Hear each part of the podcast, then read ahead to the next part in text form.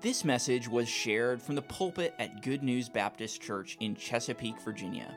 For more information, visit us online at goodnewsbaptist.org. Well, I don't know about you, my heart has been is full, because um, we have obviously taken had the, uh, had the opportunity to honor uh, this couple uh, today. Uh, but I really believe, and I'm being a little bit of an outsider coming in. I truly believe Christ was magnified today, and that's not a that's not a shouldn't be it's not a surprise. But um, uh, as we've uh, and that's what bringing glory to God means, giving the right opinion of Him. And when somebody sees our lives, they should automatically be, be, be turned toward our God. And I, I, that's what I've seen today. And I'm so thankful. Uh, it's been a fun day. Um, uh, and uh, just hearing all these stories, I never knew. I mean, just some of the stuff that you were a part of. I, don't know what you're doing when you get back from Alaska, but we might have a spot on program for you at camp. You do skits, because if you do, uh, we might do that. Uh, we just re- just recently redid our uh, activity center uh, where we have our services during the summer, and there's one. I think we're going to add something to that. I'm going to run back and run it by the guys because I think we should start retiring youth pastor jerseys uh, there and I think we could. I mean, yours might be the only one ever, because. Uh, but I think we could hang it right there in the activity center because we work with a lot of youth pastors. But it's been, it really has been a joy uh, to be able to uh, to be a part of this. Thank you so much for welcoming me in, uh, as as you've had the opportunity uh, to uh, to do this for. Brother Mark and Miss Patty, and um, so I would imagine that name goes right together your kids probably think Mark and Patty is one word um, because of the ministry it seems like they have had over these over these years. Um, just want to end our day here uh, just with an encouragement as well. I, again, I was thinking through what what are the elements, what are the what are the common parts that go into somebody being able to uh, be uh, able to do what they do for this long for 36 i don't know 40 50 however many years it really is um, but uh, what, what are the components that go into that? And I really believe, and there's other things that could be added to this, but we talked about one earlier, and that's knowing God. And I'm more solidified in that than I ever was after hearing everything, not just uh, the fun stories, but the impact uh, that this couple has had. They cannot do that for that long. Cannot. Do not believe it's possible. You, you'd fade away. You cannot do that for that long without knowing God and I am I am solidified in that, and uh, I'm, I'm, I, that's an encouragement uh, to God working in and through you. Uh, and of course, Addison uh, spoke on another one in the faithfulness, and somebody else mentioned it. We can't be faithful unless our God is faithful first, and He is and has been to you, and you've in turn done that. Uh, in a in a I mean not perfectly. I mean you ran over a buzzard. I mean, you know, never will I forget that story. And then I just one last aspect that I just want to touch on briefly this afternoon, uh, and just thinking about the common parts of what goes into uh, being able to do this, and, and it's endurance. If you could turn to Hebrews chapter 12. Um, again, I'll keep this brief. Um, but God has called us to endure. And the reason He has called us to endure is because He has called us to run uh, in this Christian life. This is not a sprint. I think we understand that this is a marathon. And we are instructed to run a race. Uh, and this race, and the only way we can run effectively in this race, for however long God allows us to be running on this earth, is if we endure. And God instructs us in this chapter exactly how to endure. Let's pray and ask God to help us these next couple minutes that we're together. Father, thank you again for your word. Thank you for the way it instructs our heart. I pray that you would help us, give us uh, the strength to listen, uh, even this afternoon, this late afternoon, Lord, uh, to your word this afternoon. In Jesus' name we pray. Amen. What is endurance? You, many of you were a part of CIT. A lot of you this past summer. Uh, this should be a reminder to you. I hope you didn't forget this. What is, what is endurance? Faithfully obeying God's word, even in the face of difficulty and danger. That's endurance. Faithfully obeying God's word, even in the face of difficulty and danger. And that's what uh, the writer of Hebrews instructs our hearts in in Hebrews chapter 12. You see in chapter 12, verses 1 and 2, he tells us this Wherefore, seeing we also are compassed about with so great a cloud of witnesses.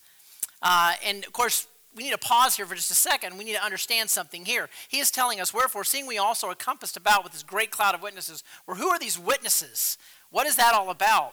It's the people that we talk about in Hebrews chapter 11. You know what Hebrews chapter 11 is? It's the, it's the faith hall of fame.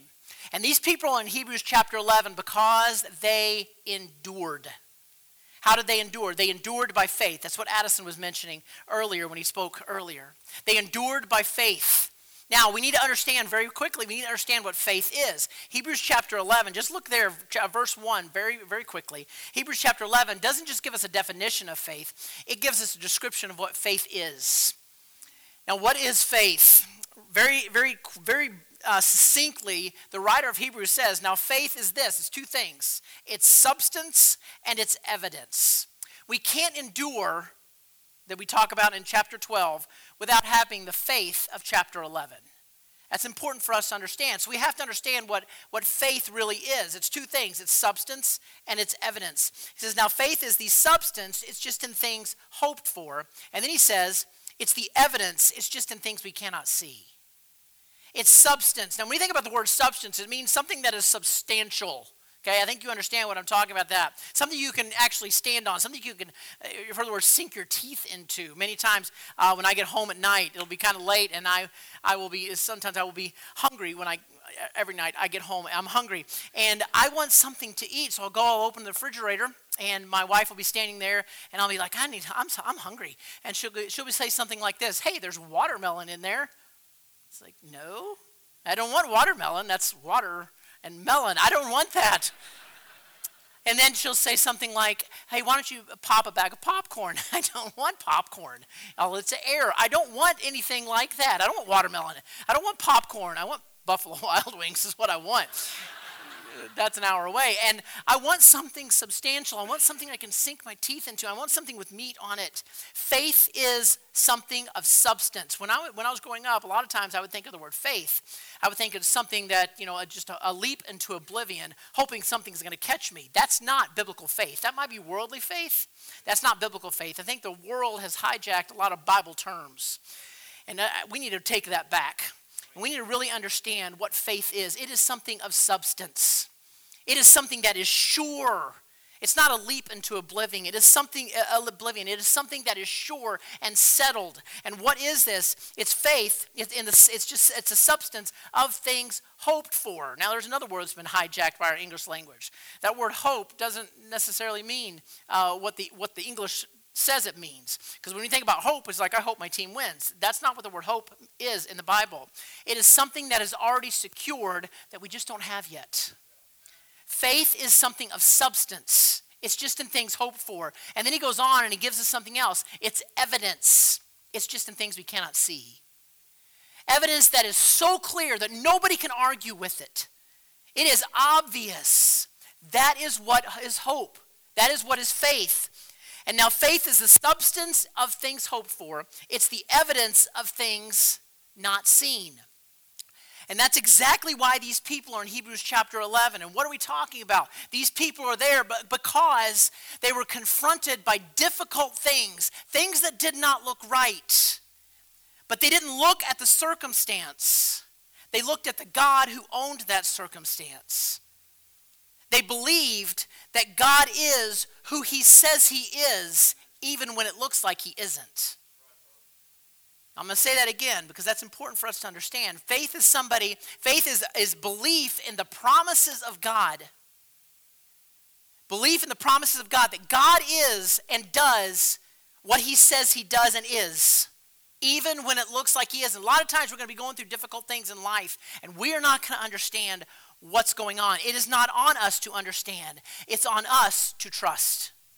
And we looked this morning to un- we understood what it means to trust. You only trust someone you know. So there's the whole process. I can only have this faith that Hebrews chapter 11 people had when I know my God. I can't do this. I can't do this life. That's exactly the reason we see despair and depression. Suicide rates are skyrocketing because people don't know God. Number one, they don't know Him from a saving standpoint, but even those who know God from a saving standpoint don't know Him well. Because if they know Him well, they'll understand when they look at the situations of life, they'll look at these things and say, you know what, this doesn't make sense, but it doesn't have to make sense. God said this. God is who He says He is. We have to understand that if we are going to endure in this life. If we are going to press on, if we are going to, as Hebrews chapter 12, we'll go back to there now, Hebrews chapter 12, verses 1 and 2 tell us to run. So again, the writer says, Wherefore, of course, that word wherefore is pointing us back to chapter 11. Seeing we also are compassed about with so great a cloud of witnesses, people who have faced difficulties before and said, You can do this. You can do this. That's that cloud of witnesses. Because we have that as pushing us on, he goes on to say this Let us lay aside every weight and the sin which does so easily beset us. These are sinful things that we need to lay aside, obviously, and there's sometimes it's just non necessarily sinful things, but things that might inhibit us from being able to run a race effectively. So he says, Let us lay aside every weight and the sin which does so easily beset us. And then he says, Let us run. We got to run this race that is set before us. Running is not an option. We all run. How well we run is. And running in this life takes endurance. And he goes on in this chapter, and very briefly, I just want to point out just four things real quick that he, put, that he says, okay, this is what it takes to endure. This is what it takes to endure. If we're going to endure, if we're going to faithfully obey God's word, even in the face of difficulty and danger, there's four things that the writer here highlights. Number one, we have to ponder Christ. We must ponder Christ. Again, verse 1 and 2, I want to read down through verse uh, 4. He says this Wherefore, seeing we also are compassed about with so great a cloud of witnesses, let us lay aside every weight and the sin which does so easily beset us, and let us run with patience. That word patience is our word for endurance with patience the race that is set before us. And here's, here's the pondering Christ looking unto Jesus. Who is this Jesus? He's the author and the finisher of our faith. Our faith is our belief system. He is the beginner and the ender of that faith. Everything about faith filters through Jesus.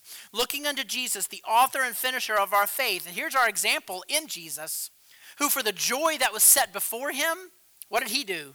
He endured the cross. There's our word again despising the shame, and now he's received his reward and set down at the right hand of the throne of God. And he goes on to pound this point in the next verse. He says this For consider him. For consider him. That word consider, uh, again, another one of those words, because uh, I think what the word consider, it, it comes across as, oh, I'll think about that. That's not the word consider. The word consider means to reason with careful deliberation. To really stop and think and dwell, and specifically on Jesus. He goes on, he says, Listen, if you are going to run, you have to endure. And if you are going to endure, you must keep your focus on Jesus. You must consider him, reason about him with careful deliberation. For consider him. What about him? About Jesus, that endured such contradiction of sinners against himself so we need to constantly be thinking Jesus, be thinking gospel. We have seen that today. I am so thankful for this testimony. I, I, stopping on the side of the road and picking up a hitchhiker with a busload of teenagers. That's probably not a session that I would do at Youth Workers Conference. but I love it. Not necessarily promoting it, but I love it. You're, you're sharing Jesus. Obviously, the gospel is on the tip of a tongue here. It has to be this way. We constantly consider Jesus, for consider him and everything about him. And if we're going to endure, why are we considering Jesus? Because we need to really understand what he went through. What did he go through? This contradiction of sinners against himself. And he says this if we don't consider Christ, what's going to happen? We are going to be wearied and we are going to faint in our minds. It says it right there in verse 3. For consider him that, uh, that endured such contradiction of sinners against himself, lest we be wearied and we faint in our minds. We will be wearied if we do not have our focus on Christ. When we start to think about how hard life is, consider Christ. Keep our focus and gaze, reason about Him with careful deliberation. In trials, don't grow weary or give up. In temptation, resist. Because in essence, you haven't resisted to the point of shedding your blood. And that's what he goes on to say in verse 4 Ye have not yet resisted unto blood, striving against sin. You didn't shed your blood in your battle against your sin. But guess what? That's exactly what Jesus did. He shed his blood against sin that wasn't his, but ours. That's what Jesus went through. And we start to think about how weary we are in life, we've got to get our focus and our gaze on Jesus. But not only that, as we're thinking about enduring in this life, number one, you have to ponder Christ. The second thing, you have to remember the purpose of endurance. I want to read verses 5 through 11 here. He says this, And ye have forgotten the exhortation which speaketh unto you as unto children. My son, despise not the chastening of the Lord, nor faint when thou art rebuked of him. For whom the Lord loveth, he chasteneth, and scourgeth every son whom he receiveth. If ye endure chastening, God dealeth with you as with sons. For what son is he whom the Father chasteneth not? But if we be without chastisement, whereof all are ye partakers, then are ye bastards and not sons. You're illegitimate children. Furthermore, verse 9, we have had fathers of our own flesh which corrected us, and we gave them reverence. Shall we not much rather be in subjection unto the Father of spirits and live? For they verily for a few days chastened us after their own pleasure, but he for our profit. I'll finish that in just a second. The problem is, so often we have forgotten why we have to endure.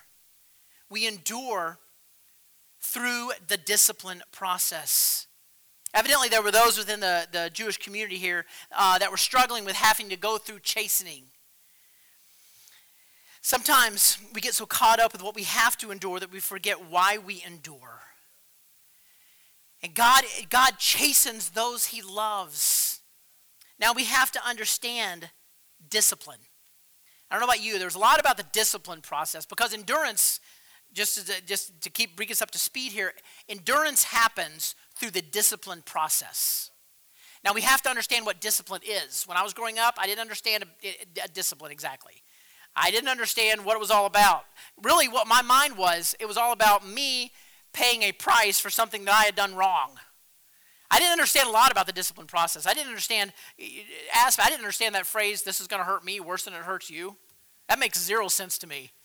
It's like, it's going to hurt you worse than it will give me the belt if you really want me to understand. I didn't understand a lot about the discipline process because I was a child. But we need to think about right, rightly about this discipline process. For me, all it was about was fear.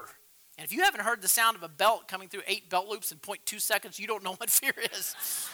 and I heard it a lot. But he says, do not regard lightly, do not have little esteem, like the mind of a child, um, about the discipline process. This is what he says. Uh, but for whom the Lord loveth, he chasteneth, and he scourgeth every son whom he receiveth. Uh, now, we need, again, we need to understand the discipline process. This is not about me paying a price for something that I have done wrong. That is crucial for us to understand. Discipline, godly discipline is not about me paying a price. Why is that true? The price is already paid. I will never, I don't understand it. I, I don't understand how it works. I don't understand why God did it. But I will never have to pay a price for my sin. I am forgiven. I will never have to pay a price for something that I have done. Past, present, future. It is all under the blood, not my blood, Jesus' blood. I am under Jesus. I am in Christ. And whatever applies to Christ applies to me in this case. And sin is dead. I'm alive to God, but only through Jesus. I will never have to pay a price. So see, so so for sure we understand this discipline is not about me paying a price for something I have already done because that price is already paid in full. So what is discipline? Here it is. This godly discipline is about God chastening us back to thinking rightly about how he intends for us to think about life. All kinds of different things coming at us in life. And God says, listen, everything you go through is to chasten you back to thinking about life. Where do we see this? Verses 5 and 6. I want to read those, and then I want to highlight, he uses three different words for the discipline process here. Let me read this, and I'll highlight them as we go through. And ye forgotten the exhortation, there it is, there's one, which speaketh unto you as unto children. My son, despise not thou the chastening of the Lord, nor faint when thou art, here's the second word, rebuked of him. For whom the Lord loveth, he chasteneth, and here's the third word, and scourgeth every son whom he receiveth. Three different words for discipline, okay? So let me, let me walk back through it again. God's told us to run. Running is not an option. How we run is. And he says, listen, because you are running, you are going to have to learn to endure. How do I endure? I have to keep my focus on Jesus. I have to ponder Christ. I have to understand that this, this endurance comes through a disciplined process. But the discipline is not about me paying a price when I sin. That price is already paid. This discipline process is about me is about God chastening me back to thinking rightly about everything that I go through in life. And here's the three words. The first word is discipline. This is the act of providing guidance for responsible living, upbringing, training, or instruction. This happens in trials. That second word, reproof, means to scrutinize or bring to light or expose. This happens through conviction. That third word is chastening. That means to be to beat with a whip or a lash. This happens through the consequences of my sin. All of these things push me back to thinking about the life the way God intends for me to think about life. Through trials, he pushes me back to thinking through life, thinking properly about life. Through conviction, when God confronts me about my sin, whether in a service or my own personal time, whatever it is, that's pushing me back to thinking rightly about life. Through, yes, even the consequences of my own sin. You know, I, I can sin, and there will be consequences to my sin, and all of those things are, are, are natural consequences for me to think rightly about life. God didn't create gravity to punish the man who jumped off a building. It was already there. And the truth is, these consequences that, I, that, that we see in life all push me back to thinking rightly about life. That's the discipline product, uh, process. So, what are we talking about here? We have to endure. We are running a marathon. We are running a race, and there will be trials, there will be difficulties that come, and we must continue to move on. How do we do this? We keep our focus on Jesus. We ponder Christ. We have to think about the discipline process because that's what we go through to learn to endure. Now, discipline is not is the process, it's not the end product. That's important for us to understand. What is the end product? Look again, chapter 12, verse 10. He says, For they verily, talking about earthly fathers, chastened us after their own pleasure but then he flips it and he says, But he, talking about God, why does he discipline us? Why does he allow us to go through discipline? For our profit. And here it is that we might be partakers of his holiness. The reason he is calling us to endure through the discipline process is so that we would be more and more holy, more and more like Jesus. He wants us to be like him. This is what God is doing in life. God is on a mission to redeem mankind and to restore mankind to the likeness of his Son, to the praise of his glory. And he does this through chastening us and allowing circumstances to come into our life to cause us to think rightly about him. And we, not, we might not know exactly why he's causing us to think this way. We might not know exactly why this trial or this difficulty has come, but it's not on ours to understand. He doesn't call us to understand, He calls us to trust. And the only way we can trust Him is if we know Him. So, really, the whole process, if we're going to endure in this life, it comes from knowledge of who our God is. The whole process flows right through. And he does this because he wants us to be more and more holy, to be more complete in Jesus. We endure through discipline. We accept the discipline to become holy. Godlike discipline leads us to holiness. And that's the proper perspective in this discipline process. He goes on in verse 12. He says, and then verse 11, now no chastening for the present seemeth to be joyous, but grievous. And that's true. We see that. But he goes on to say, nevertheless, afterwards, what happens? It yieldeth the peaceable fruit of righteousness unto them which are exercised thereby. So, what happens when we go through this process? We become more holy, and the peaceable fruits of righteousness start popping out on our, in our life. It is, it's not pleasant, it's painful. But what are these peaceable fruits of righteousness? It's humility, it's submission to Him, it's dependence on Him, it's this patience or this endurance that we see here. We see other places in Scripture, like James chapter 1. It's a more eternal mindset. All of these are, are peaceable fruits of righteousness, fruits that are free of antagonisms. That's what we are be, what is being produced in our life when we look at a trial and look at a difficulty and we say, okay, I don't understand this, but Lord, I'm going to believe you. And I endure. Endurance is not weathering a storm just to get through. Endurance is thriving because of what God allows into our lives.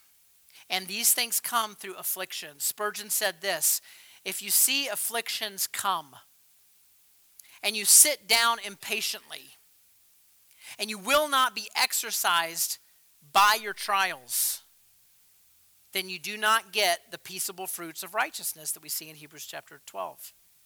But if, like a man, you say, Now is my time of trial. I will play the man. I will wake up my faith, my belief system, to meet that foe. I will take hold of God. I will stand with firm foot and slip not. Let all my graces be aroused, for here is something to be exercised upon. It is then that a man's bone and sinew and muscle all grow stronger. That's the process. I love it when a passage applies itself. It makes it easy for a speaker. That's exactly what this passage does. So, real quick again, he tells us to run a race. We're, we're seeing we also are compassed about with so great a cloud of witnesses, let us lay aside every weight and every sin and let's run. Running is not an option. How we run is. And so the writer here says, okay, you are going to be running. The only way you're going to make it is if you endure you faithfully obey God's word even in the face of difficulty and danger. That's the only way you're going to make it, okay? And, the, and it's almost like these Jews are like, well, how do I do this? I'm glad you asked. You got to keep your focus on Jesus. Constantly considering him, reasoning about him with careful deliberation. You've got to understand that there are going to be hard, difficult things in life. Don't try to get out from under those things. Accept them as from a hand of a loving God and learn to endure Learn, learn to, to, to trust God through this process, through this disciplining process of chastening. And we, and we continue to do this and we continue to endure because, because God is promoting this in our lives to make us more and more holy. And he goes down and he says this Okay, so I've told you to endure. And the Jews are like, okay, how do we do this? Well, verse 12 tells specifically there's two applications there's an application for ourselves and an application for us toward others in our church. What's the application for, for us separately? Verse 12 Wherefore lift up the hands which hang down and the feeble knees, and make straight paths for your feet, lest that which is lame be turned out of the way, but let it rather be healed. So, what we're seeing here is an application for myself. What is this application? I have to lift my drooping hands. How do I do this? I have to go back to considering Christ. Makes complete sense that I am down and out about life if I'm not spending time with my Lord. We have to go back to considering Christ with careful deliberation. We have to change our focus. We have to stop thinking about how hard life is and we think about how strong God is. We have to be refreshed And how do we become refreshed? By being in the Word, by being in church. And allow that to rejuvenate us. We have to stop feeling sorry for ourselves. There's no reason for any believer to ever, ever feel sorry about ourselves and for ourselves. Why? Because we have Jesus. We need nothing else. So we have to lift our drooping hands. We have to strengthen our weak knees. How do we do this? By being on them in prayer. That's dependence. He goes on. He says, "Listen, if you're gonna uh, if you're gonna endure, if you're gonna learn to endure, if you're gonna if you're gonna if you're gonna make it through, you've got to strengthen your drooping hands. you've got to strengthen your weak knees." And he says, "Make straight paths for your feet." What does that mean? Stop walking in hard places. It's extremely difficult to walk in sin. The way of the transgressor is hard. And the writer his says that makes complete sense. You're going to be weary. If I'm trying to run a marathon through mud, I am going to get very, very tired. So, what does he say? Make straight paths for your feet, lest that which is lame be turned out of the way. So, it's, so, so you can actually run effectively, run on firm, solid ground. Then he says, this, he says, strive for peace with all men. There's a lot more we could talk about with that. He goes on, he says, strive for holiness. Verse 14 follow peace with all men and holiness, without which no man shall see the Lord.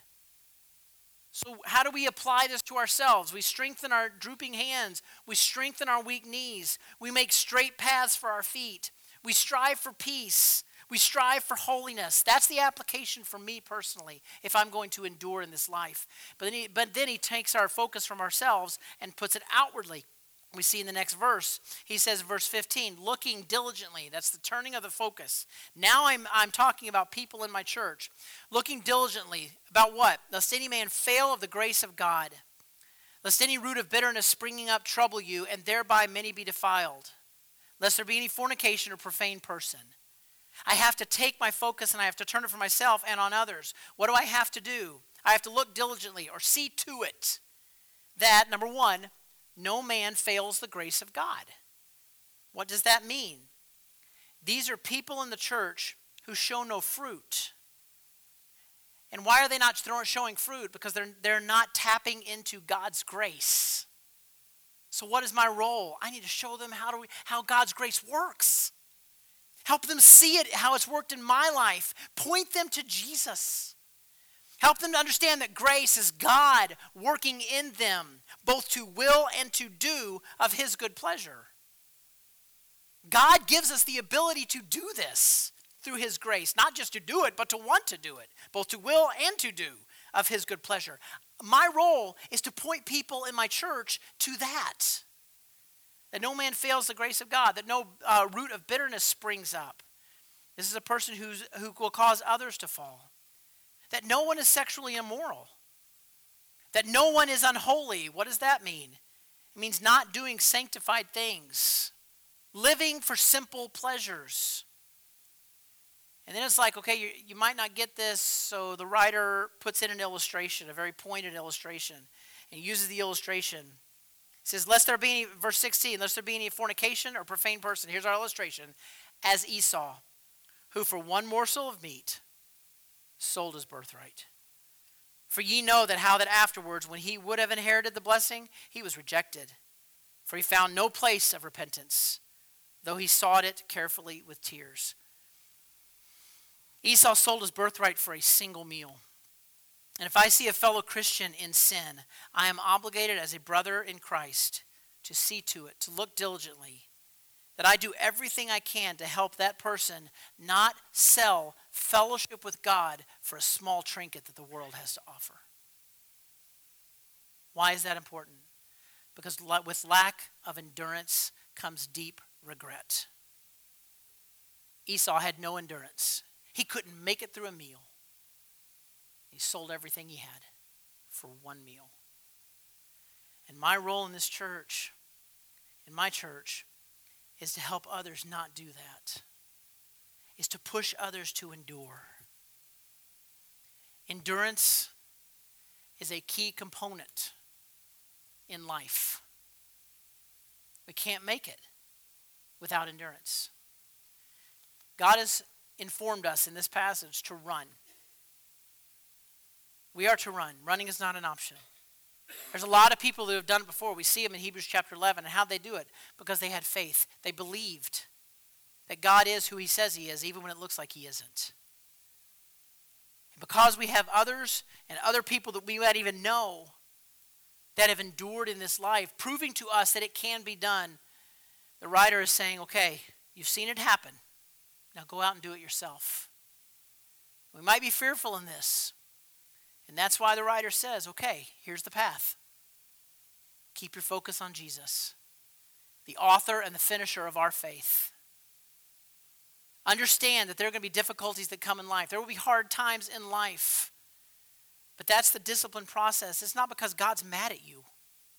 He's not. He's angry with sin every day. He's not mad at you. He's allowing these things to come into your life to chasten you back to thinking rightly about who He is. That's the discipline process. And he's not doing that just for us to be disciplined. He has a purpose, and that purpose is holiness. Verse 10. Okay, I see that I need to endure. How do I do it? I have to lift my drooping hands. I have to be rejuvenated in God's word. I have to strengthen my weak knees by being on them in prayer. I have to do all of these things that, that, that these, these spiritual disciplines by of getting to know my God. And that will rejuvenate me. And as I am rejuvenated, I turn the focus from myself to my church and help others in the church not fail the grace of God. Not sm- sell fellowship with God for a small trinket that the world offers. That's endurance. That's our role in this life. One day, Jesus is coming, and it's probably soon. It will be soon. We just don't know what soon means. Jesus is coming back. And one day these things will be behind us. But for now, we must endure. I'm so thankful for godly examples that show us what endurance really is, what it means, and how we do it. Not perfectly, but pushing us in the right way. Thank you for being that for us, for looking diligently and see toing it that we do see to see seeing it too that we do not sell uh, fellowship with God for a small trinket that the world has to offer. We depend on God's grace, and as we do this, we will find ourselves living victoriously in this world. Thank you for listening. If you have questions about your relationship with God, or you would like to know more about the ministry of Good News Baptist Church, you can visit us online at goodnewsbaptist.org or call us at 757 488 3241. We trust your heart was challenged as you listened, and we want to encourage you to share this message with others. May the truth of God's Word be your guide as you strive to follow Christ and make Him known to others.